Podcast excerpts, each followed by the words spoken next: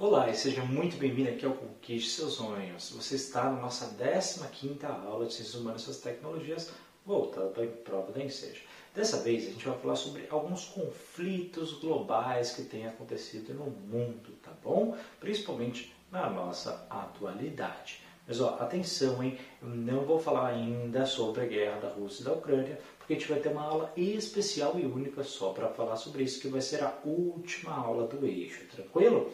Antes de começar, não esquecem já de dar o like, se inscrever no canal caso não seja inscrito, clicar no sininho, compartilhar e comentar aqui embaixo. Caso queira, torne-se membro do canal, por favor.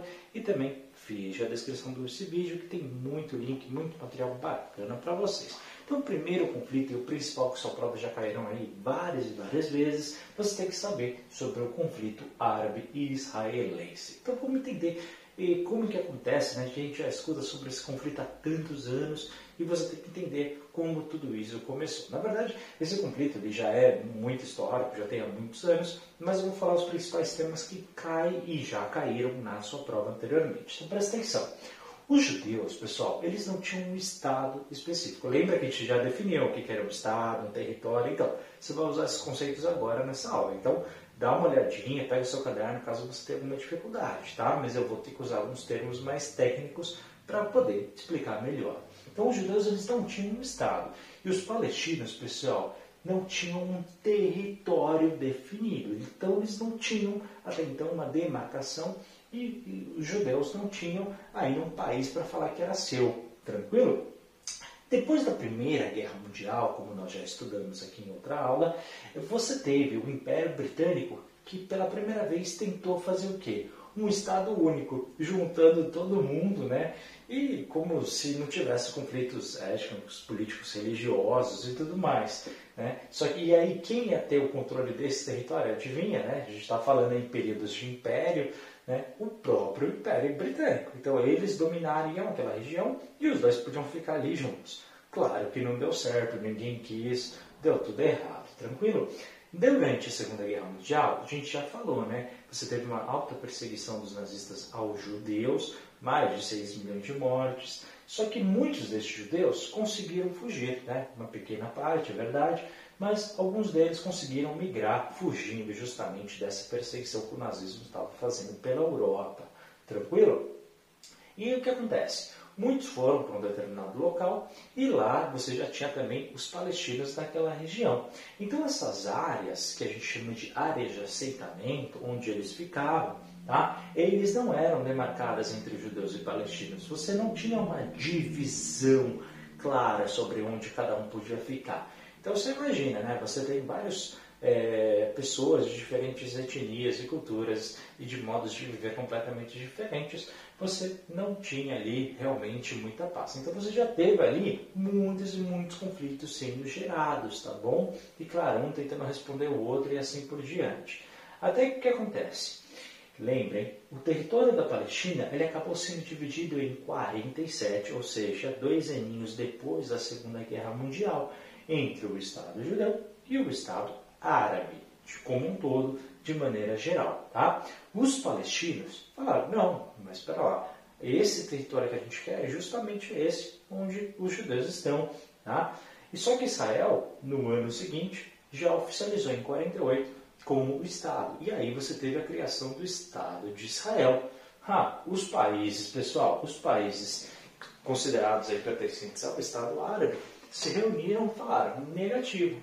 E aí, em 48, olha só, hein? imagina, três anos depois da Segunda Guerra Mundial, Israel acabou de ser criada, depois da perseguição que teve, se uniram, olha só, Egito, Líbano, Jordânia, Iraque e Síria e invadiram Israel para acabar com Israel. Olha só, hein? Aí você fala, pô, então já era, né? Porque, quer dizer, eram poucos judeus, acabaram de criar o Estado, eles não tinham né, como vencer essa guerra. Você acredita que Israel venceu? Claro que não foi à toa. Né? Você teve um pequeno aliado, que não é pequeno assim, é brincadeira, né? que foram os Estados Unidos. Então, o apoio dos Estados Unidos, que é o seu maior defensor até hoje, Israel conseguiu, sim, ganhar do Egito, do Líbano, da Jordânia, do Iraque e da Síria, tranquilo? não só venceu, como pegou parte do território deles, tá? causando ainda mais conflito, ou seja, o território de Israel aumentou em 75%, quase que dobrou, né? E claro, isso causou ainda mais insatisfação nas comunidades e nos grupos, e ainda deu mais argumento ainda, né, para o outro lado. Bom, e aumentando ainda mais esse conflito árabe-israelense. Claro que nesse momento também foi criado do outro lado um grupo fundamentalista Hamas, que acreditava que Israel devia ser combatido através de armas, tá bom? Então, muitos e muitos atentados foram e são realizados até hoje por esse grupo Hamas, tá? Criado aí pelo grupo mais radical aí dentro da Palestina. E como é que está a situação hoje? Bom, hoje a Palestina ela ainda não tem um território definido. Apesar de que você tem meia dúzia de países no mundo que consideram que onde eles estão agora é sim um Estado. Tá? Mas isso não é oficial. Isso a grande maioria dos países não ainda aceitam a Palestina como um, um Estado. Porque lembre que você precisa, entre outras coisas, ter um território definido. Qual é o território definido? Não há. Mas o Brasil, olha só, a exceção, hein, considera a Palestina como Estado, tá bom? Então, cuidado para não se confundir. Mas a grande maioria dos países não. E na ONU, tanto é verdade que a ONU, né, a Organização das Nações Unidas, considera a Palestina hoje como um Estado observador não membro. Então, o que é isso?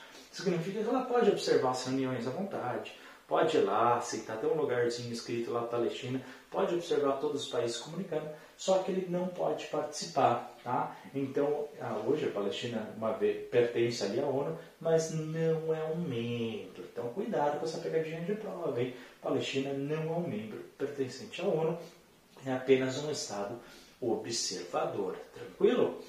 Um segundo conflito que eu quero falar com vocês é a questão do Estado Islâmico. Você já deve ter ouvido falar bastante também, né? Eles que fizeram inúmeros atentados recentemente, né, nos últimos anos até muitos ali relacionados ali a atentados na França, inclusive. E basicamente, pessoal, é um grupo que se originou da Al-Qaeda. Lembra da Al-Qaeda? Quando a gente falou, por exemplo, do 11 de setembro, dos atentados que teve, né, que você tinha Al-Qaeda como líder o Osama Bin Laden? Pois é, esse grupo ele disseminou da própria, o Estado Islâmico disseminado ali da Al-Qaeda, se originou da própria Al-Qaeda, tá? Hoje, pessoal, eles têm entre 30 a 50 mil combatentes, isso segundo eles, tá? A gente não sabe se isso realmente é verdade, mas a gente sabe que aproximadamente desse número, 12 mil são dos países rivais. E então, e qual é a grande sacada que eles fazem? Eles pagam para as pessoas pertencerem a eles. Então eles pegam muitas vezes jovens, estudantes dos seus países de origem, que muitas vezes não tem ligação nenhuma com o islamismo, tá? não tem ligação nenhuma, mas são pessoas que não têm perspectiva de vida, estão desempregados. A gente sabe que muita gente está desempregada e oferece um salário né, para lutar ali a favor deles. E tem meia dúzia que aceitam, então acabam atuando a favor deles. Tá? Eles são financiados é, pelo petróleo, pelo petróleo principalmente na região do Oriente Médio, e, claro, né, a própria internet. Então eles utilizam muito a internet para divulgar os seus trabalhos terroristas e também né, para conseguir mais apoiadores, principalmente entre os jovens. Tá? Eles atuam basicamente fazendo atentados terroristas, explodindo coisas e pessoas, basicamente, para causar confusão, para causar estrago.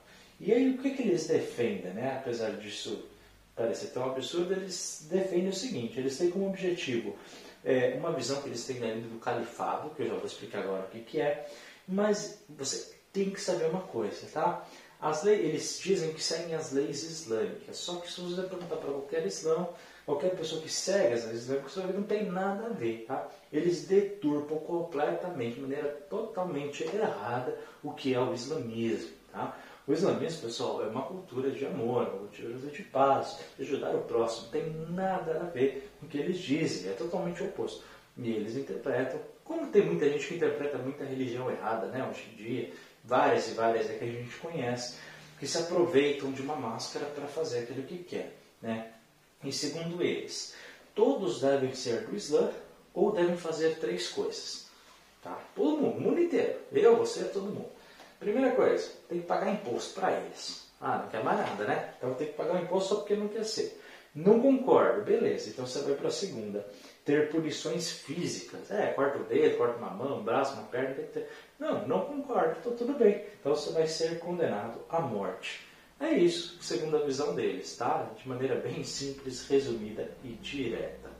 Além disso, pessoal, há outros conflitos aí que você também tem que saber, tá? Entre eles, vamos aqui dar um destaque à Coreia do Norte. É verdade, a Coreia do Norte é importante a gente falar que ela tem um regime, digamos assim, curioso, né? Ela apoia muitos países ali que são considerados ali socialistas ou amigos do socialismo, tá? Ou, por exemplo, você tem como aliado ali a China, que é comunista, né? mas você também tem aliança junto com a Rússia, que é capitalista, claro, mas com um viés ainda, com um pequeno saudosismo da antiga União Soviética.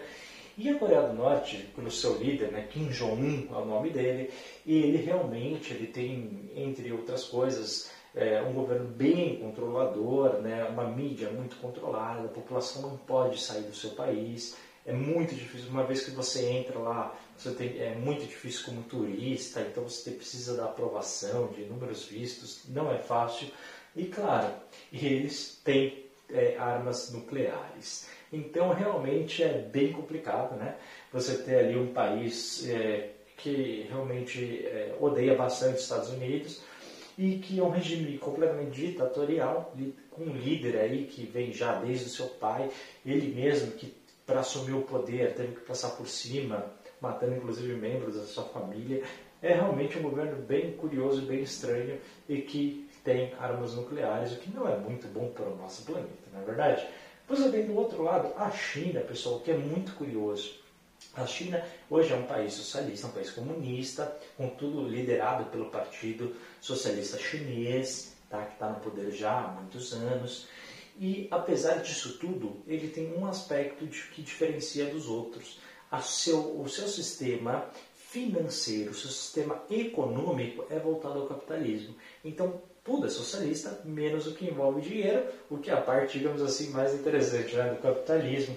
Ou seja, a China hoje é sim um dos maiores exportadores do mundo, o que torna economicamente também uma das principais potências econômicas atuais, tá? Então a China realmente ela faz acordos com muita gente e claro, né, tendo muitos chineses espalhados pelo mundo, aumenta também a sua cultura, porque quando a gente também tem pessoas, a gente também está envolvendo relações socioculturais. Tranquilo? Bom, a Rússia, pessoal, hoje a Rússia, nos últimos anos, não vou falar da guerra, tá? Não vou falar por enquanto, porque a gente tem uma aula só para falar da guerra contra a, a, a, Ucrânia, tá? Mas o que eu quero falar aqui para vocês, que a Rússia, de maneira geral, ela já está na sua liderança pelo Vladimir Putin já há muitos e muitos anos, tá? Ele foi presidente, depois saiu, depois né, ficou como primeiro-ministro, voltou a ser presidente, e aí ele vai mudando leis e tudo mais para se perpetuar no poder. E a gente já sabe que pelo menos nos próximos eh, anos ele também, a princípio, não sei até até esse vídeo ser lançado o que vai acontecer, ele continuará sim no poder, tá? E ele tem certas ambições, isso ele já disse verbalmente, né, em rede nacional para todo mundo, que ele tem ah, ambições da antiga União Soviética. Hoje a Rússia é considerada país capitalista, tem suas economias e tudo mais, né, muito baseada no petróleo e também na questão da produção de gás, que inclusive a Europa consome boa parte do gás, vem da Rússia, tá? Lembrando que na Europa essa questão do gás não é apenas para aquecer, é para sobrevivência. Há países que realmente dependem, passam muito frio e podem, a sua população pode morrer se não tiver acesso a esse gás. Tá? E a Rússia ela tem, eh, digamos assim, isso já disse o Vladimir Putin, não considera alguns países que antigamente pertenciam à União Soviética como independentes. Ele acha que até hoje pertencem sim à Rússia e quer essa reconquista, quer essa dominação. Tá? Isso é público, ele já disse muitas vezes. E não à toa né, que a gente já teve algumas guerras aí, guerra da Geórgia, agora da, da, da Ucrânia e possivelmente outras, tá? por causa dessa expansão territorial que a Rússia sempre desejou. E claro, do outro lado, é importante falar, né? a própria União Europeia, onde você tem os principais países da Europa unidos como bloco econômico, mas cada um sendo independentes por completo em sua soberania, tá? Você, eles têm uma aliança com os Estados Unidos, que a gente chama de OTAN, ou outros países chamam de NATO. É a mesma coisa, que é a Organização do Tratado do Atlântico Norte. Basicamente é uma aliança entre países da União Europeia com os Estados Unidos de maneira militar, mas também defensiva. Basicamente é o seguinte: mexeu com mexeu com todos, tá? Então, se em algum momento os Estados Unidos algum desses países pertencentes à OTAN é, não são todos os países da União Europeia que pertencem à OTAN, mas a grande maioria, tá bom? Mas se um desses países da OTAN for invadido ou atacado de alguma forma, todos respondem de maneira igualitária, tá bom? Então isso é outra coisa que a gente tem que ficar de olho nos próximos anos. Pessoal, encerramos então por aqui a nossa 15 aula de Ciências Humanas e Suas Tecnologias voltada para o Enseja. Olha, obrigado tá, por ter assistido. Boa sorte na sua prova do Enseja, tá? Não esquece, por favor, tá? Do like, se inscrever no canal, clicar no sininho, comentar e compartilhar. Caso queira, veja a descrição e torne-se membro do canal. Obrigado por ter assistido, a gente se vê na nossa próxima aula. Forte abraço, até a próxima.